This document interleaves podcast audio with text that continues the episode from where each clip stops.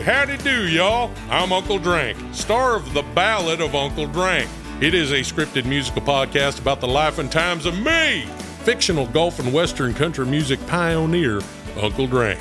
The series also stars Luke Wilson, Brian Kelly, Chelsea Lynn, Kinky Friedman, and Billy Zane as a talking blender named Blendy.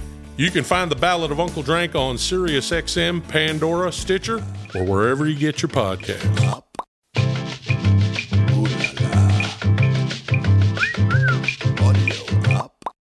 Hi there, my name is John Paul Crimi. I am a breathwork teacher. I train people on how to teach breathwork as well. I'm really excited to be doing this new podcast with my good friend Feldy called Hangups, where we're going to help you change your life. We're going to show you how to transform your life with different tools. That's right. I'm John Feldmann. I'm in a band called Goldfinger. John Paul taught me breathwork. It changed my life. I have struggled with anxiety and depression throughout my life, and I've gotten through it. This is a solution based show. We're talking about solutions solutions to problems today.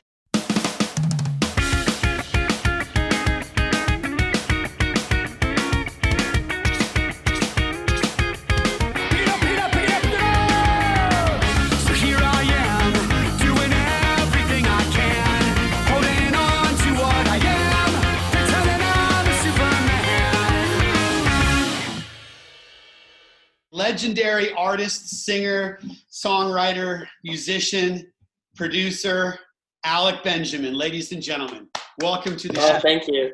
I was about to thank say, I was like, I don't know who you're introducing. That doesn't sound like me.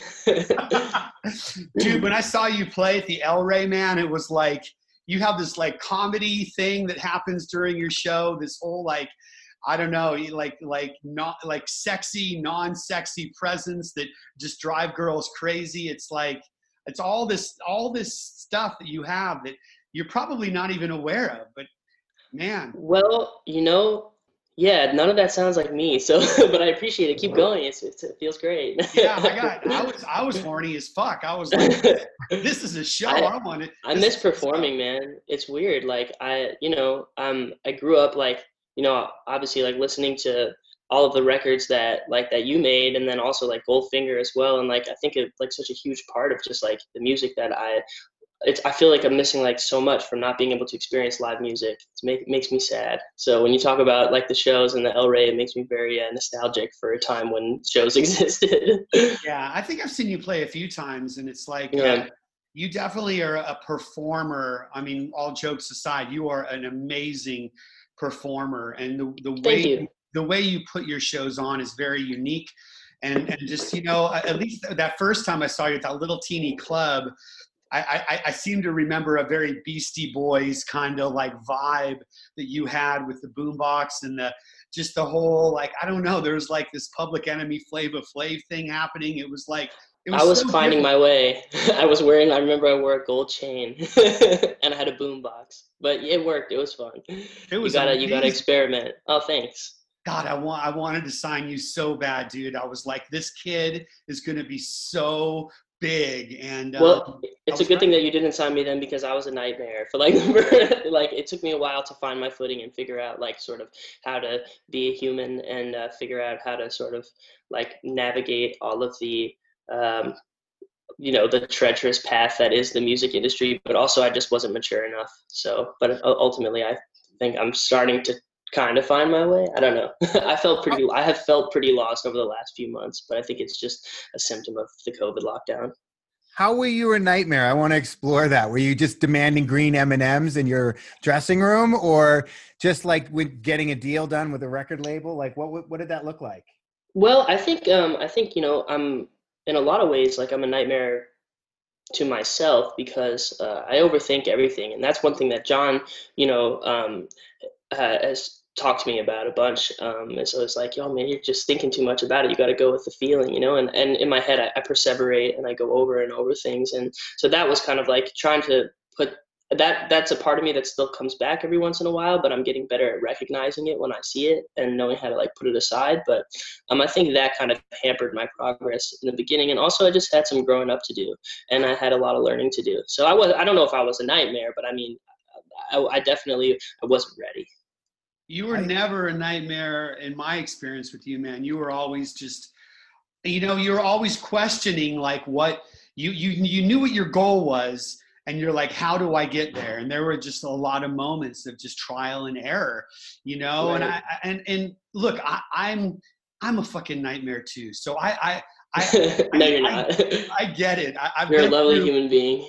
I'm yeah. I'm, a, I'm another human being. That's that's no, a, lo- a lovely, a lovely human being. You are uh, another human being, but you are a lovely human. Being. I would. You are. I, to me, you're exceptional.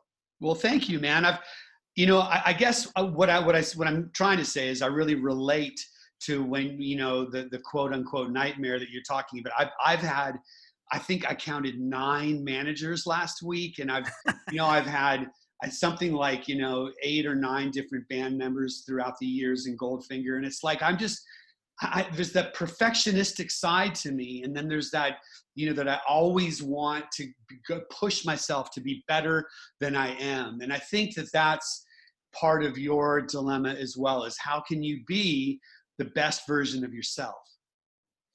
Right, and then having to deal with it when I I inevitably and oftentimes fall short. And that's like, you know, it's crazy, like it's trying to get through those periods where like, you know, things don't necessarily go the way you, you want to. And then sometimes like, I think that was also a big part of like the maturing process that I hadn't had to do yet, um, which I, I should have figured out before I signed a record deal was sometimes you got to look yourself in the mirror and be like, Hey, I, I didn't I didn't I could do better and like being able to like being capable of like that level of self-reflection where you're like can put your ego aside and i still struggle with that. But sometimes it's like you know you put a song out or something or that doesn't necessarily go the way you want. And sometimes you know you can blame it on everything but ultimately sometimes you have to look yourself in the mirror and be like oh maybe it wasn't as good as i thought it was. You know that's not an easy thing to do man Yeah, I mean, getting honest with yourself is one of the hardest things anyone, and a lot of people don't ever get honest with themselves. But what I was thinking about was, you know, I'm from Boston, so I automatically think everybody is trying to screw me in any deal that I do out there, any project, whenever well, they probably are. they are. They are. You hear horror stories about the music industry. I mean, I've I've worked with a lot of musicians, a lot of people in the music industry, and I've heard just the worst horror stories. So I wonder, you know, was that part of the deal too? Like getting the deal done was like you know, am I getting what I am I supposed to be getting here? Or is this a fair deal? You know, and I love that you um said perseverate to repeat or prolong an action. I mean, yes. I drag to drag it out forever. I do that. I, I have OCD, so you can get caught up in like the deals and all that kind of stuff. And for me, like when I picture success, I haven't, you know, I haven't really achieved, like I haven't gotten to where I want to go yet. And I still feel very much like all the things that I've done so far, like I don't feel like I'm standing on firm ground yet. I feel like, you know, the it's very it's still everything is still very fickle, and so you know I, I always am like, oh, I could wake up tomorrow and I'd be back at square one. Um, but uh, for me, like when I pictured success, I was like never pictured myself like it was never about like buying nice things or whatever. Like I would, yeah, it'd be nice to like be able to like you know send my kids to college at some point if I'm fortunate enough to like have a family. But it was always just about like playing shows, you know, standing in front of a crowd. And so I never got too caught up in like like deal points and stuff. I also didn't understand it. Probably something that I should have paid more attention to, to be honest, like the first time around. And I had to learn that the hard way. But what I did get distracted by a lot of times was just like LA. I lived in Phoenix growing up. And so living in Phoenix is very, I mean, it's not a small, I don't come from a small town, but it's much different. You can get kind of get caught up in you know, looking at what everybody else is doing. And there's every, you know, the best people in the world are out here. It's like LA, New York, London. I mean, I suppose like Beijing and like there's a lot of big cities, but there's only there's a lot of cities out there. There's a few like LA, and um, that was very overwhelming. So I, I feel like I've got too caught up in that, and I should have focused more on myself and music and not worry about what other people were doing. So that was very long-winded, and I don't even think that you had asked me a question, but I answered.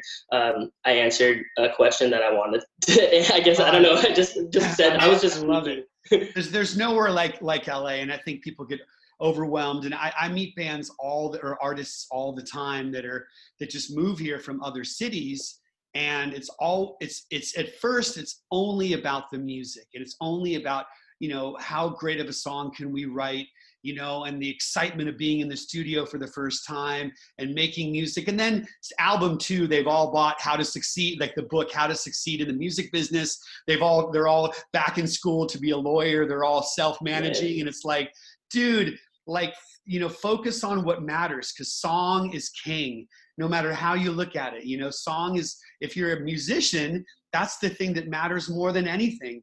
And i was looking at your trajectory i mean you're, you're closing in on a on a billion plays on let me down slowly. You've got 13 million mo- monthly listeners on spotify. You're like i mean from when i first met you and you because I, I only mention that because you say you're not quite there yet. And i'm just saying that like you're at a, you're at an amazing spot. And i know that you're going to get you know you're going to have more successes. And i know your career isn't at its peak. I i can feel that. But i just want to just remind you how awesome your life is just today right now. Well thank you for saying that. I i appreciate it. I mean yeah when you say those numbers like to me it's like difficult to fathom like what that number even is. Like you know almost a billion like i can't even contemplate like begin to contemplate like what that means. Uh, it's crazy. Um, but also, for some reason, for me, I, I don't feel like I don't feel like anything has really changed at all. I kind of feel like the same.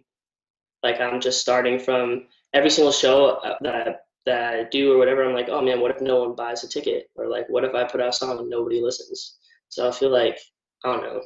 I'm not sure. Yeah, I don't know what to say, but thank you. we were we were talking about this last week. The idea of um, of like there's there's always this mountain you know like okay I, I just don't want to sell shoes anymore. For me that was like a huge driving factor. Prove my father wrong. My father always told me i was never going to make it. So i had to prove my father wrong and then not sell shoes anymore. And then i got to that mountain and then lo and behold in the distance there's another horizon. All right i want to sell out my first show at the troubadour.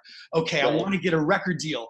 I want to have a gold album. Like i had and then there's always a mountain that's like further on and it's like I, I know that it gets overwhelming right now in COVID because we can't see the results of our work. And the way I see it is when people are singing along to a song that I wrote by myself in my bedroom. Like that's how I see success. And I can't see it right now, you know, and you can't see it. And so I know it's difficult, but man, I got to tell you, it's going to be there bigger than ever next year for you.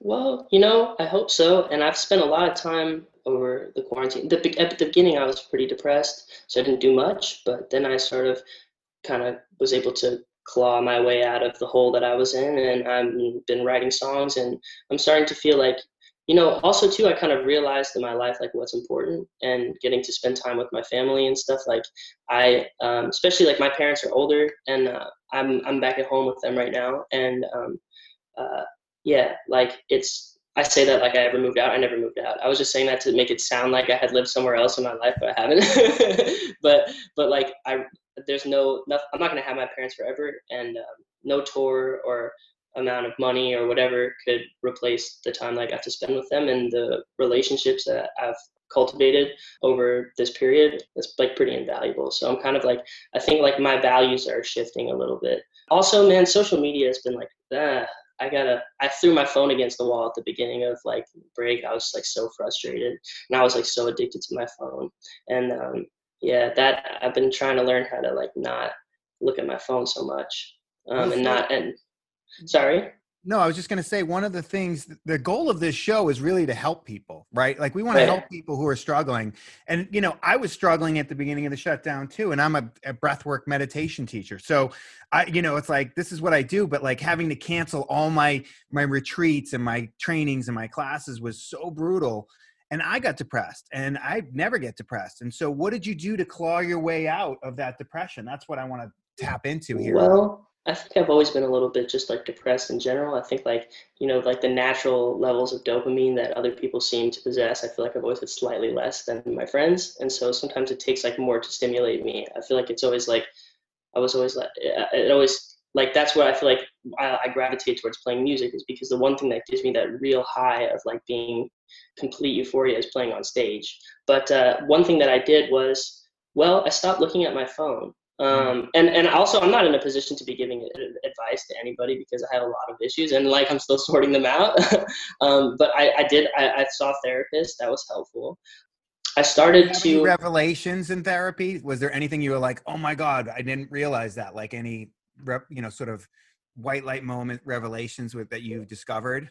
Well, I think that like one of the revelations that I've had, and I don't know if this was in therapy, but I start to think about like the information and the things that I like the information and relationships and uh, whatever like those types of things um, that I have in my life and all like the articles that I consume on the internet and stuff or the content I consume.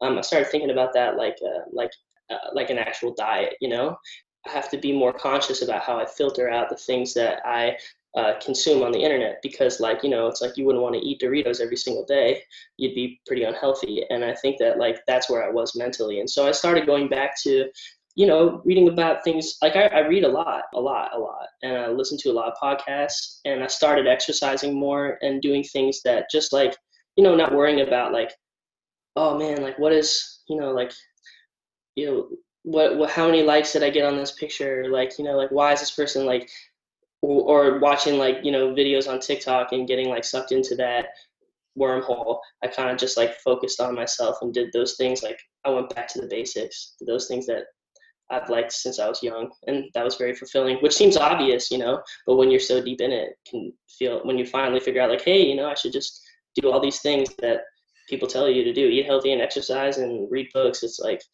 it feels like a revelation, but it's, it is profound. but I should have known.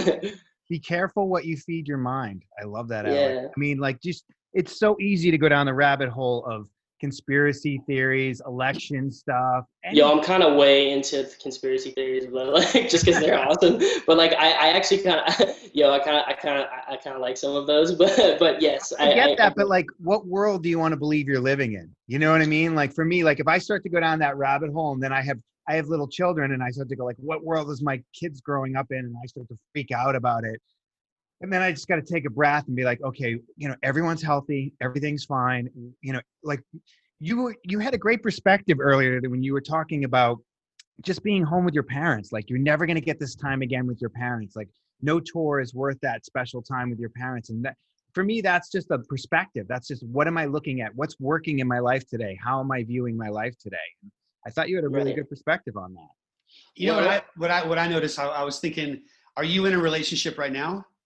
Me with a girl? Yeah. No, I'm not. Uh. Uh-uh. Um, I was like a romantic relationship. well, I was, I was I'm in a relationship with several different things. I'm in a relationship with um with certain kinds of food and stuff, but not a girl. I haven't had a I haven't been in a relationship with a, uh, like a girl in like seven years.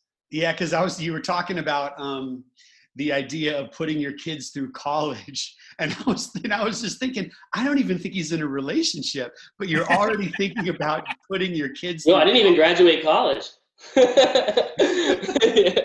it's um, like it's so funny how the mind works and and you know i spend the majority of my mornings doing my morning routine so I can live in the moment. So I'm not thinking about how am I going to afford to put both my kids through college and who are actually, you know, you know, 12 and 15 at this. I mean, look, Alec, um, John Paul Alec uh, over Christmas time came last year, came and played at my kids' school Christmas songs for my daughter at, uh, at her fifth grade class. And it was like, it was just the most generous gift that he could have ever given me to give the gift of it was a gift for me. It was I, I it filled my heart with a lot of joy so it was uh, those kids were like so and afterwards all these kids hit me up through um through their teacher. They're like that was alec benjamin. I can't believe he came and, and sang and they were just blown away by the whole thing. And it was like like those kind of moments i try I, I try and just be here in the moment with you now. Like today, I boxed already. I went for a cold plunge. I said prayers on my knees. Like I, I'm doing, I'm doing everything I know that works for me to stay in the moment. So I'm not worried about what that because the future is always this empty vacuum of, of failure whenever I really think about it. So why would I ever want to spend time in that vacuum? So I try and do everything I can to live in the moment where everything is fine. I'm completely taken care of in this moment right here. Mm-hmm. Well, that's, I think that's one thing that is like, I've kind of learned recently is like just um, following your intuition and doing the things that you want to do and the things that that make you happy and make you feel healthy because um, it's easy to get distracted and uh, easy to get thrown off um, off the off the path. But yeah, I'm sure exercise in the morning is great, you know. also, I realized that like happiness, like happiness is like, uh, and these kinds of things, like a lot of this stuff, like um, takes uh, takes effort. You know, you have to work at it. Um, it like it doesn't just, it, it's not just something that that you get. You have to like. Um, I saw this this quote on like on Facebook the other day. It's just it, it sounded profound to me, but it's like, um, you know, everything is hard. You have to choose your hard. Like you know, you want to ultimately anyway, it doesn't matter. but anyways, yeah, I, I get it. I don't know. I was one trying the, to say something profound, but it didn't work out. no, I get it. One of the things I say in my classes all the time, which is not my quote, but is if you do what's easy all the time, then life will get hard. But if you do what's hard, then life yeah. will get easy, right? And doing right. what's hard is like like what Feldy was talking about, getting up and exercising and like I meditated this morning for 25 minutes and I do every day, but it was like it was hell for some reason today. It was harder than other days, and just sitting there on the bench meditating, I just I just, like I wanted to get off so bad, and I wasn't into it, but I know that the rest of my day is going to be better as a result of doing that thing that I didn't want to do. The same thing with exercise. And I think that all of us on this on this podcast can say what we don't. What you were talking about climbing the mountain earlier. It's like you're always on to the next thing. What's the next thing? The next record? The next whatever. But if you rewind to three years ago or five years ago, whatever it is, might be a year ago for you, you wished that you were where you are right now, right? right. Like my life right now is the dream that I had five years ago. Mm. You know, I literally have like things that will come up on my phone and it'll be like, you know, my goal board and I'll and I'll look at it and I'll go, "Oh my god, I hit all those goals," which seemed I didn't even know how I was going to get there. Right. Um, and but I forgot about it and I'm on to the next thing, right? And so right. t- taking a moment to rewind to where I wanted to be and to realizing I am right now where I wanted to be a couple years ago is so huge for me. Hey, that's true. That's true too. I, I feel like on the other end of that as well, like you know, um, looking into the future, I've, sort of like kind of, um, and maybe this is a way that I can rationalize like not achieving the milestones um, that I wanted to achieve when I wanted to achieve them. So um, maybe this um, point of this perspective that I'm about to give is biased um, uh, and influenced by that. But at the same time, I've also sort of like realized that like I can expand my time horizon a little bit as well. Like I can reflect on the past and be like, wow, it's cool that I'm here. But if I'm not exactly where I want, can always go like, okay, well, you know, like for example, if if a song that you put out or whatever doesn't perform the way you want it to immediately, doesn't mean that it won't, you know. And also, like, there's plenty of songs. Like, for example, one of my favorite songs ever written is uh is Hallelujah by Leonard Cohen, and like that was not a hit in its day, but it's bigger than any song I can think of and will be, you know. So when people are like, you know, this is like the competitive streak in me where like, oh man, like I didn't, I'm not the biggest artist that I wanted to be. Like, well, but I'm like, oh, well, you know, maybe, maybe if I make music that is true to my soul, it will withstand the test of time. And then if I expand my time horizon, I can ultimately reach the goal that I set for myself, which may, makes me feel better in my head. You know, if I don't get to achieve the things I want, that's kind of a non sequitur, but that's something that's made me feel better. Yeah, you know what I was thinking is like the the career, the trajectory that you have in your career is is very different. I, I worked with this artist last week who had a hit on a Fortnite YouTube video, and it's got like I don't know, maybe 200 million plays, and it's Crazy. it's done really, really well. And he's never played a show, and his goal you know, in his life is to have a gold single. He doesn't care about playing shows. He has no interest in like going to a club and like letting people sing back the words.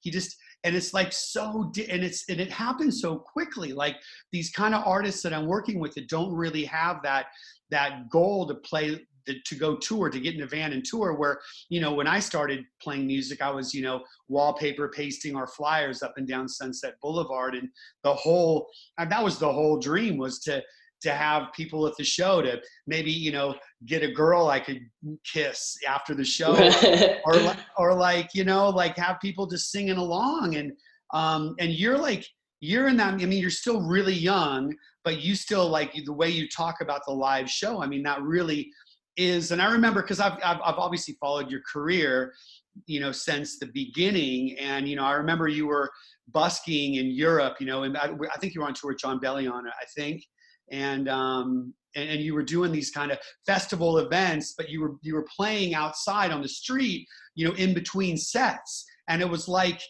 you know that to me it, it's such a true artist the way that you have built your career. And i just um, i admire it so much because it reminds me of how i started but you also tap into like this new school idea of what is social media which you, you can't ignore. You just can't ignore it right it's well it's crazy i think like also society is still learning how to reckon with uh, and uh, like the um, changes that it's having on us like consciously and, and and unconsciously or subconsciously i guess but like i don't know i think like we're about to revert back to like some more old school stuff after this because i i think that we i don't know you like you find like i don't know it's like when you find some you know new food or whatever and then you you're like oh it's amazing like and then or whatever and you eat it to oblivion and then you realize like everything is like pros and cons and you start to realize what the cons are. And i think our society needs to like maybe take a step back and look at like some of the negative effects that social media is having on us. And it's like also too like i love live performance because it's not like i mean look the songs are premeditated and i suppose everybody does it differently but for me it's cool because like when you put out something on you know when you put out something on on your instagram like everybody is experiencing the same thing. It's not a unique experience. And I like having a unique experience every night that happens once and never happens again. We just played a show at the Roxy. We did a um, a pay per view event where, you know, I got I put my suit on and got the band back together, and we did like Sweet. we did like an hour and a half set, you know, just on camera, and it was so awesome to be on stage with a light show and everyone just you know dressed up it was so fun man and um i don't know how you know i, I don't think I, I went and i saw sublime do a drive drive-in show in ventura and it was not it did not seem like a great experience for anybody and i just so i'm not going to do that one i don't think but um, yeah, how can we do that? I've done a bunch of Instagram live stuff. I've done a I've done a bunch of just quarantine videos. Like, what are you doing to be able to quell that that thirst for playing? I'm just waiting. I'm like I'm gonna just wait. I think I'm just gonna write songs and and like just hope that shows come back. I think at some point they will. Yeah, I'm just waiting. I don't know. Also, too, like one of the things that's been so weird as well, and like not to not that we have to like really go into it, but like also just like looking at like you know america and like the things that are happening here and like across the globe like geopolitically and stuff like it's a really like tumultuous time. It's kind of crazy to try and process all these things at, at once. Um, it's kind of fascinating but it's crazy.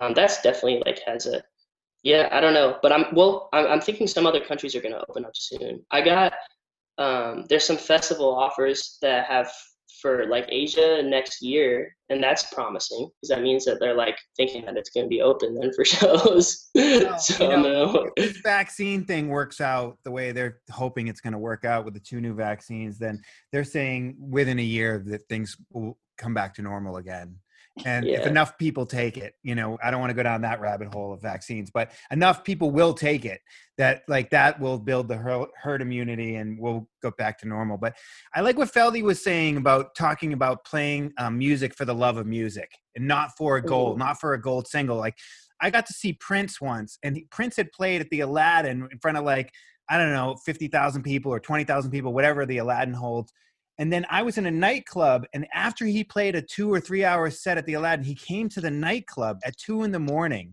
and played in this little nightclub for three hours. I got to watch Prince play for three hours, like three feet away. You know, he ha- he handed me and my buddy the microphone for "Act Your Age, Not Your Shoe Size." That line in that song, it was mm-hmm. incredible. And he just, and I was told by a friend of his, it's like he just wants to play. Like he just wanted to play music all the time. He didn't care. Yeah. He was in the street in between sets or whatever, like Feldy was talking about with you. And so maybe, you know, is that your therapy is just playing the music?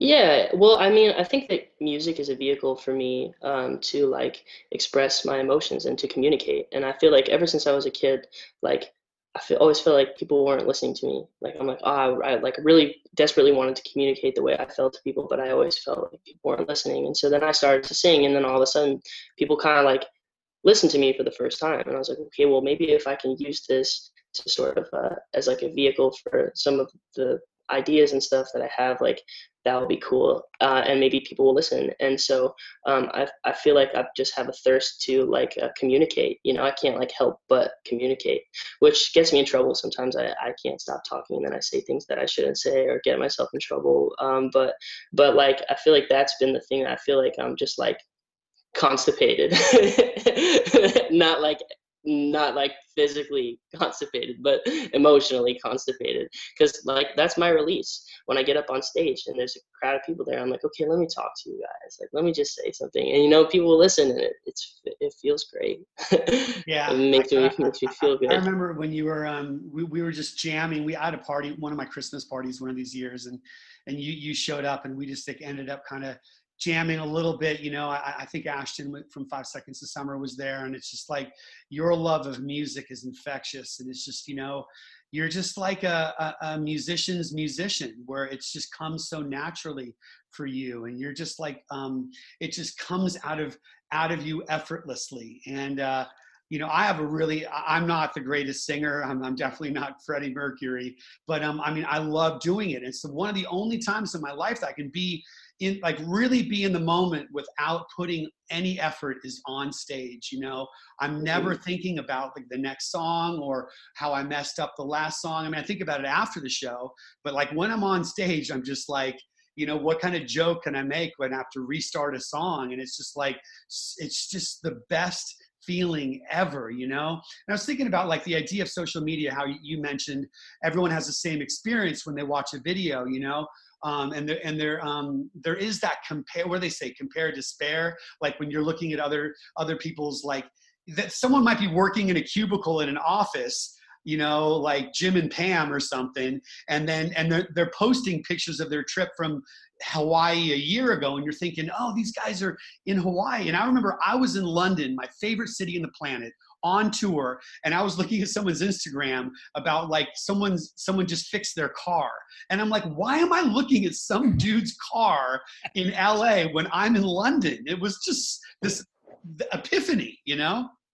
Right. Yo, that's you know, I think that's one of the things that I've been thinking about a lot recently. Actually, is that like, and this is maybe a little bit different, but I remember so my when I was I was talking to my mom, um, and um, I read this thing. I think it's Jonathan Haidt um, is the name of the guy who wrote the book, but he's talking about how like this generation of kids like is um, um, maybe like more depressed because of social media. And I thought like um, I was talking to my mom, and my mom and my dad grew up pretty poor, but they didn't like know, you know, because everyone was poor. So it's like when everyone's poor, it's just like the, the you know the regular, just how every, it's just like the status quo. Like you don't think about you don't think about it that way.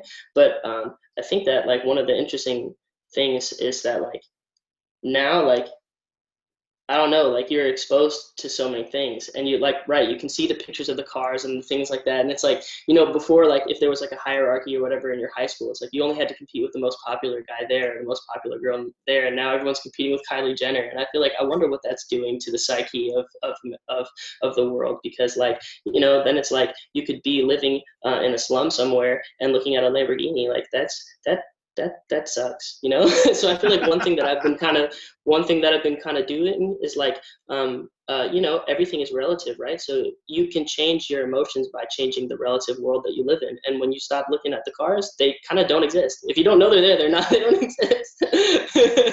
You know what i mean? It's like so there, there will be other people. You can't just learn to be okay with other people being more successful than you than if you could just like um, not uh, know that they're there. That also helps I know, I know there is there is something about ignorance is bliss, and and at, at, least for me, you know, my wife and I are on kind of two two different sides of the political fence, and um, you know, I uh, I just love is the answer. Love and kindness, forgiveness is the answer for me, and and when I'm looking at the news, whatever news station's on, I'm just I'm just anxious, and I can't control any of it. Yeah. So why do I, why would I want to bring that in my life where I can't control it? And what is it?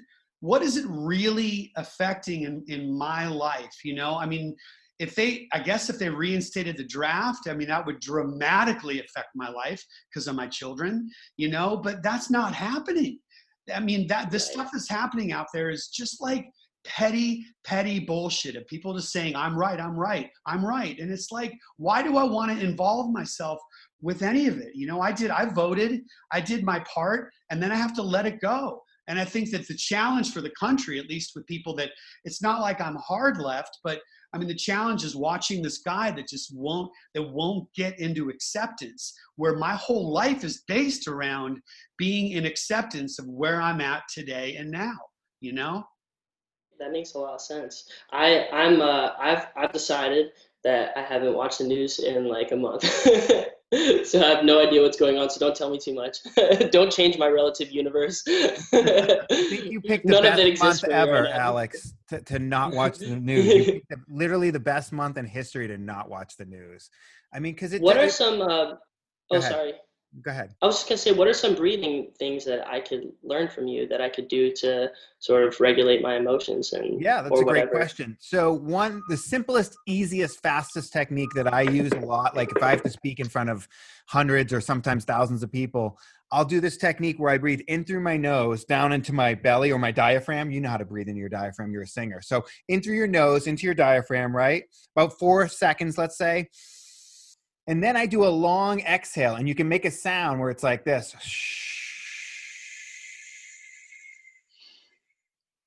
And you want the exhale to be almost twice as long. And you can even do it, you can make a louder sound like this in through your nose, into your diaphragm, and then twice as long and go like this.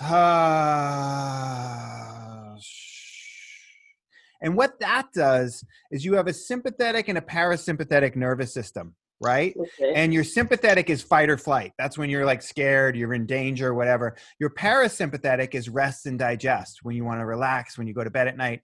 And oftentimes we get into situations like maybe before I'm going to speak, or you know, if you're going to go on stage, you you guys love it, I know, but you if you get into your parasympathetic, it relaxes you. So to do that, you do twice as long an exhale, right? And How many repetitions?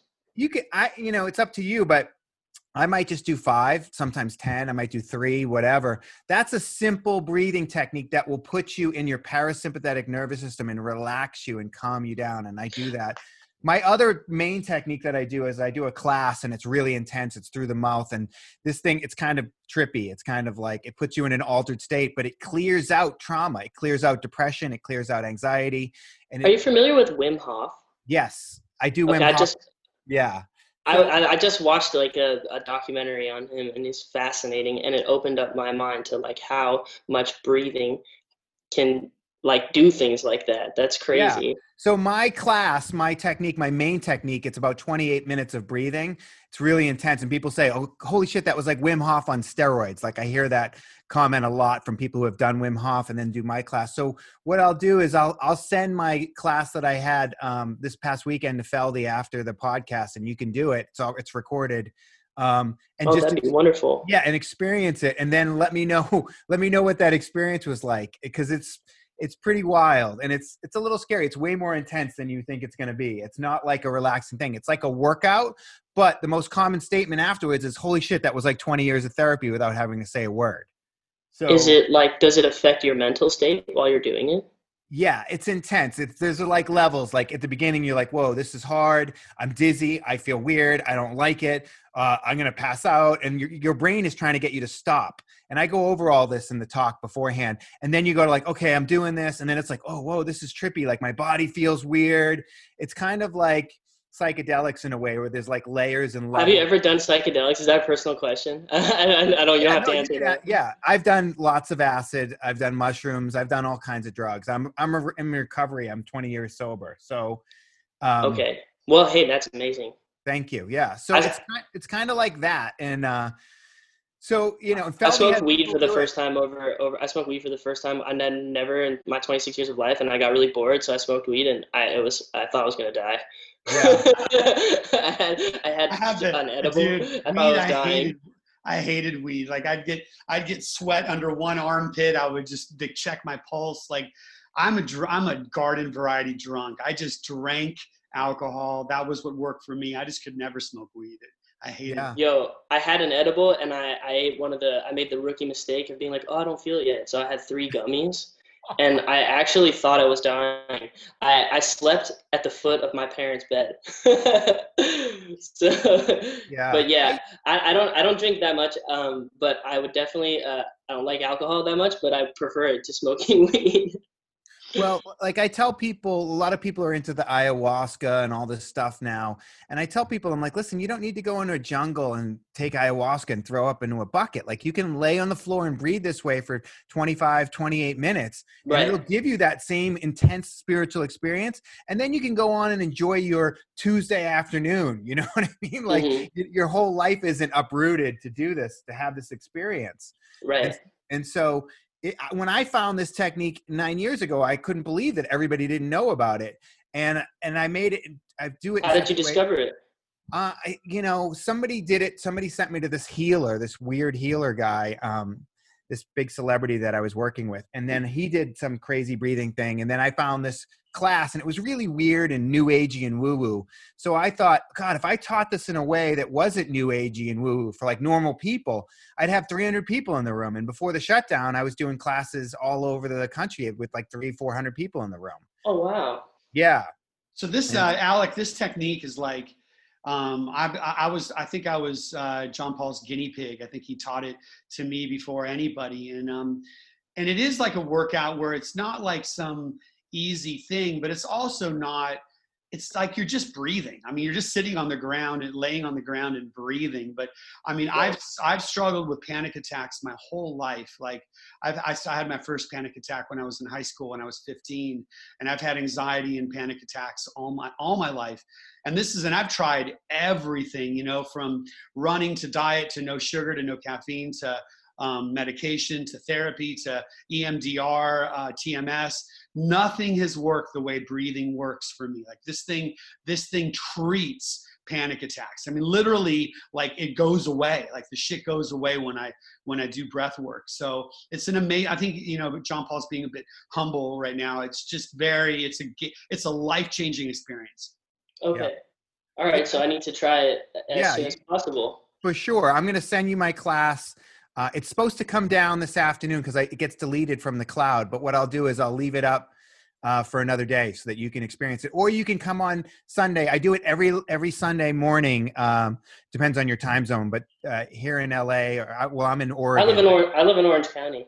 Um, Okay, so I'm in I'm in Oregon now. I used to live in LA, but so it's at nine in the morning on Sundays, and so you could come do the class with me live on Sunday, or I'll send you the replay, right? And so I do it live every week, and it's intense. I have people from all over the entire planet, and the you know it changed the entire direction of my life. I didn't even know this thing existed before I did it, and now my whole life is different because of it, and it just clears out we all have this voice inside of us that tells us we're not enough in some way. I'm not smart enough. I'm not rich enough. I'm not talented enough.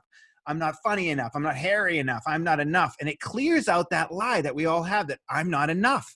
And when you clear out that lie, then you can write anything, you can do anything, you can say anything. You don't give a shit. You can you can Mhm. create from a place of like total not caring about what other think people think of you. And when you can create from that place, then you're really creating. Right. Okay. How many times a week um, do people do you do you breathe? Do you breathe? Do a I, breathing well, when I first day? started it, I did it every day because I had a lot of trauma. So it clears trauma out of your nervous system. And I had things that had happened to me. I had been stabbed. I'd been jumped. Oh my gosh. Yeah. So I had clear. I needed a lot. I didn't need a lot. I had a lot of trauma. So I did it every day. But what I tell people is like, you know, you can do it every day. There's no harm from doing it every day. You can do it once a week. You can do it as needed. Feldy, Feldy did it a lot in the beginning, and now he does it like periodically with me. And he was my first guinea pig. Him and my friend Francho, I did it with those guys first, and it was so cool to to like take my friends through this experience because that now it's like now I'm helping people heal their stuff, right? Heal their heal their trauma, and now I have purpose and fulfillment that I never had before. Like my life has purpose and meaning and fulfillment, and when you have that, when you have purpose and fulfillment, like you were talking about happiness earlier like i believe that happiness comes and goes it's an emotion Yeah, it's true. i'm happy sometimes i'm not but if i have fulfillment if i know i'm doing good work in the world then it doesn't matter like if i'm happy today or not today like i'm i'm doing good work in the world i'm helping people Mhm. so that's what i try to focus on is purpose and fulfillment you know and yeah, I want to be happy too. I don't want to feel like shit all the time. That's for sure. So right. Well, that I want, I wanted, I wanted to ask you, Alec. Um, you know, you, you've been living with your parents. My mom, my, my father passed away about ten years ago, and, and I, I, visit my mom as much as I can up in the Bay Area. And um, I just, I love that you're that you're getting to experience these years with your parents. But you mentioned your your dad is not doing so great. What's going on? He's just, um, yeah, I think I don't know how much how much he would want me to uh, to expose. So I'll but I think he's just sort of like, yeah, he's just been going in, been in and out of the of like of the hospital for the last like month or so, and it's just sort of, um, yeah, he was not doing well for a while, and um, yeah, I'm getting to that point in my life where people are getting old. You know, like I I I was fortunate enough to have um, my grandparents until I was like my grandma passed away you met my grandma. I did, yeah. Um, yeah, she passed away a few years ago, but like I'm starting to get to that point in my life where like, oh, like I think people are like people are getting older, um, and it's it's very weird.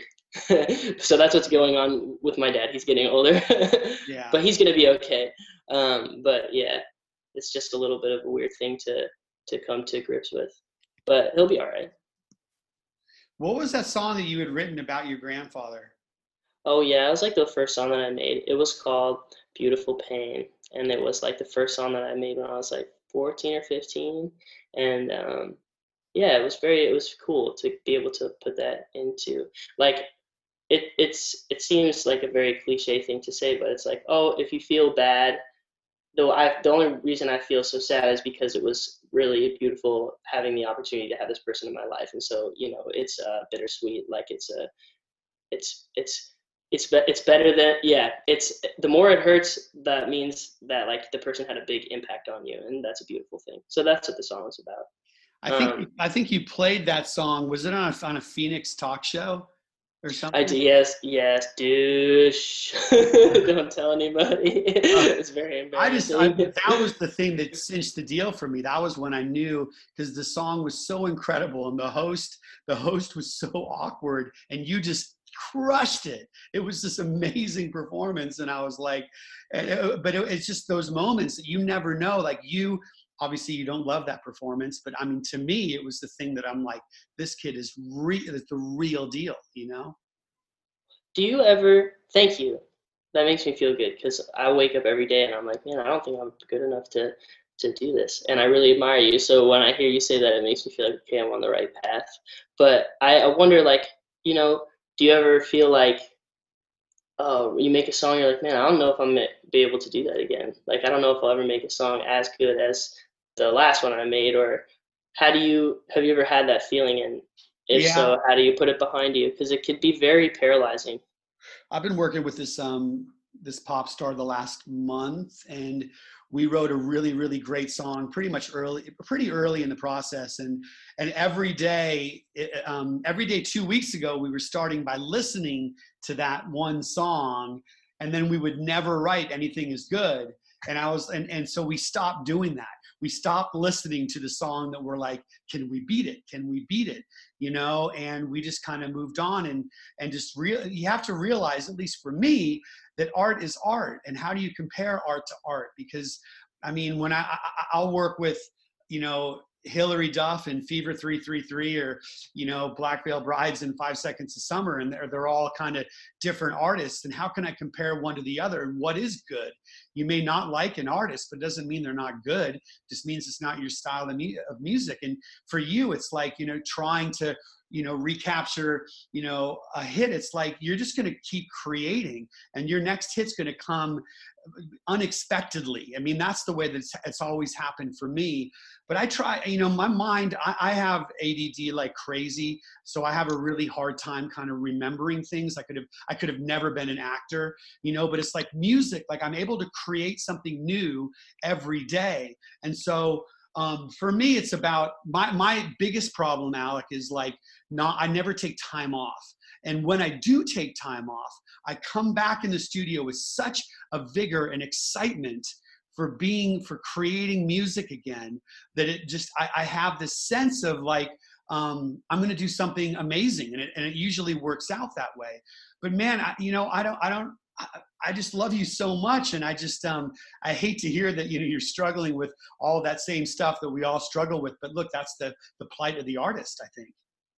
Yeah, well, it's it's good to at least hear that, um, you know, that I'm not alone in that regard. Because like to know someone as as talented as you has also struggled with some of the same things makes me feel like not crazy. yeah, you, you're gonna be you're gonna be fine. You've got the the greatest manager on the planet. You're uh, I mean, you're you're you're just crushing it, man. And it's like my kids still talk about, or my daughter still talks about that show to this day. They wore she wore her Alec Benjamin T-shirt two days ago. It's like that was like the first concert that was like for her because she'd come to see NOFX or Bad Religion or Goldfinger, and it's That's like right. that, that's not her kind of music at all. Well, it, but but very cool, very cool bands to be seeing, Yeah, especially I mean, at that age. Yeah, yeah, for sure. But it's like you were the first show that like she could actually like hear melody and like sing along. It was just a different experience for her. And so that was like game changing for my daughter. That was her first real concert. So Cool, very cool for me to hear that because I it's cool to know that people have that uh, are having that experience at my show because I had that experience seeing some of my favorite artists and to know that I can do that for other people is like probably the coolest part about uh, getting to be a musician. yeah. It's very cool. You know, we had this little bit on the last podcast where it's like, you know, we don't see ourselves as other people see us. You know, you're this, you're incredibly successful and you're an incredibly talented musician, and you're not seeing that success. You're not seeing yourself as way other people see you. And, and, and it's not about being getting that ego like building your ego out so that, that you are like oh i know i'm huge you know it's kind of like just getting what we call right sized you know Or maybe I just need to let everybody know how uh, um, fucked up I am. Excuse my language.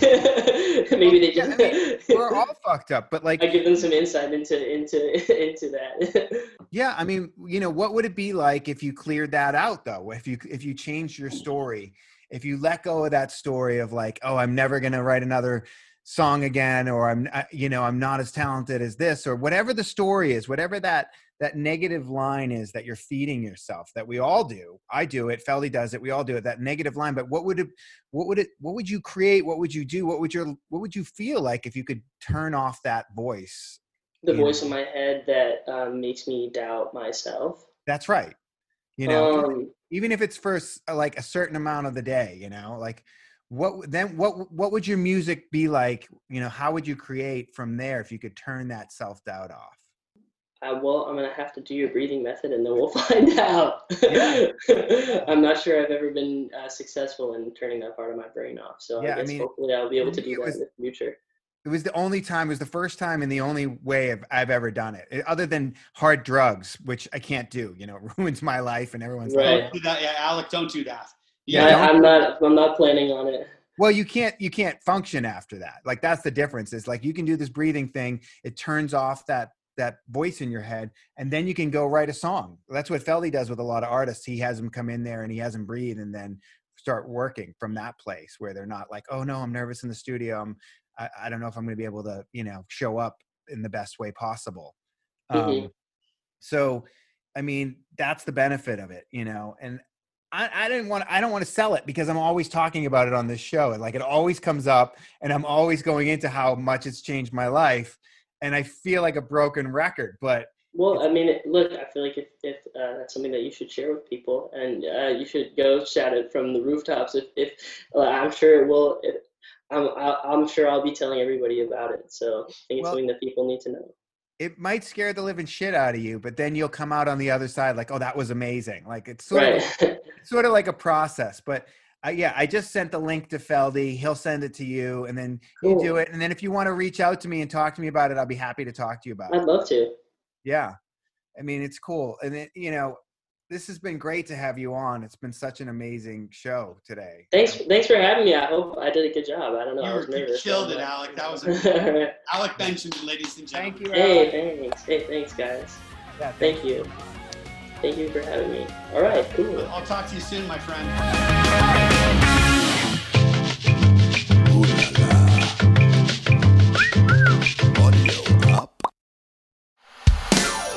Hey, howdy do, y'all. I'm Uncle Drank, star of The Ballad of Uncle Drank. It is a scripted musical podcast about the life and times of me, fictional golf and western country music pioneer, Uncle Drank. The series also stars Luke Wilson, Brian Kelly, Chelsea Lynn, Kinky Friedman, and Billy Zane as a talking blender named Blendy. You can find The Ballad of Uncle Drank on SiriusXM, Pandora, Stitcher, or wherever you get your podcasts.